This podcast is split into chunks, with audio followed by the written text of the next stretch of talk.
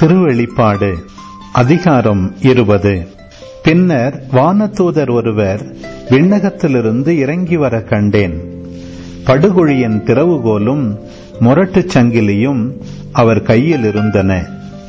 அலகை என்றும் சாத்தான் என்றும் அழைக்கப்பட்ட அரக்க பாம்பை அவர் பிடித்தார். அதுவே தொடக்கத்திலிருந்த பாம்பு. வானதூதர் ஆயிரம் ஆண்டுகளுக்கு அதை கட்டி வைத்தார். பின்னர் அதை படுகுழியில் தள்ளி குழியை அடைத்து முத்திரையிட்டார். இவ்வாறு அந்த ஆயிரம் ஆண்டுகள் முடியும் வரை நாடுகளை அது ஏமாற்றாதவாறு செய்தார்.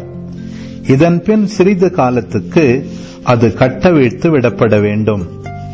பின்பு நான் அரியணைகளை கண்டேன். தீர்ப்பளிக்கும் அதிகாரம் பெற்றிருந்த சிலர் அவற்றின் மீது வீற்றிருந்தனர்.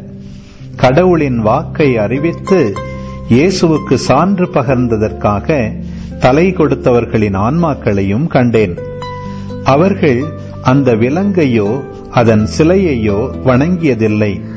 அதற்குரிய குறியை தங்கள் நெற்றியிலோ கையிலோ இட்டுக்கொண்டதும் இல்லை. அவர்கள் மீண்டும் உயிர் பெற்று ஆயிரம் ஆண்டுகள் கிறிஸ்துவோடு ஆட்சி புரிந்தார்கள். இறந்த ஏனையோர் அந்த ஆயிரம் ஆண்டுகள் முடியும் வரை உயிர் பெறவில்லை. இதுவே முதலாம் உயிர்த்தெழுதல்.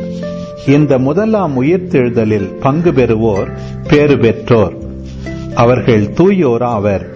அவர்கள் மீது இரண்டாம் சாவுக்கு அதிகாரம் இல்லை. அவர்கள் கடவுளுக்கும் கிறிஸ்துவுக்கும் பணிபுரியும் குருக்களாய் இருப்பார்கள் கிறிஸ்துவோடு ஆயிரம் ஆண்டுகள் ஆட்சி புரிவார்கள். அந்த ஆயிரம் ஆண்டுகள் முடிந்ததும் சாத்தான் சிறையிலிருந்து கட்டவிழ்த்து விடப்படுவான்.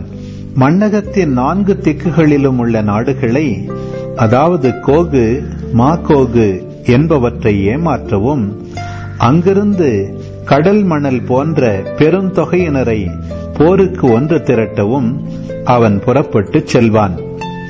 அவர்கள் மண்ணுலகெங்கும் பரவிச் சென்று இறை மக்களின் பாசறையையும் கடவுளின் அன்புக்குரிய நகரையும் சூழ்ந்து கொண்டார்கள். ஆனால் நெருப்பு வானத்திலிருந்து வந்து அவர்களை சுட்டெரித்தது. பின்பு அவர்களை ஏமாற்றி வந்த அலகை கந்தக நெருப்பு ஏரியில் எரியப்பட்டது. அங்கேதான் அந்த விலங்கும் அதன் போலி இறைவாக்கினனும் எரியப்பட்டிருந்தார்கள். அவர்கள் இரவு பகலாக என்றென்றும் வதைக்கப்படுவார்கள். பின்பு பெரிய வெண்மையான ஓர் அரியணையை கண்டேன். அதில் ஒருவர் விற்றிருந்தார்.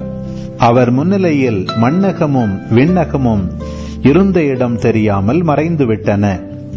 இறந்தோருள் சிறியோர் பெரியோர் ஆகிய அனைவரும் அந்த அரியணை முன் நிற்க கண்டேன்.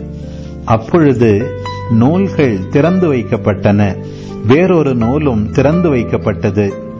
அது வாழ்வின் நூல். இறந்தோரின் செயல்கள் அந்நூல்களில் எழுதப்பட்டிருந்தன. அவற்றுக்கு ஏற்ப அவர்களுக்கு தீர்ப்பு வழங்கப்பட்டது. பின்னர் கடல் தன்னகத்தே இருந்த இறந்தோரை வெளியேற்றியது. அதுபோல சாவும் பாதாளமும் தம்மகத்தே இருந்த இறந்தோரை வெளியேற்றின. அவர்கள் ஒவ்வொருவருக்கும் அவரவர் செயல்களுக்கு ஏற்ப தீர்ப்பு வழங்கப்பட்டது. சாவும் பாதாளமும் நெருப்பு ஏரியில் எரியப்பட்டன. இந்த நெருப்பு ஏரியே இரண்டாம் சாவு. வாழ்வின் நூலில் பெயர் எழுதப்படாதோர் நெருப்பு ஏரியில் எரியப்பட்டார்கள்.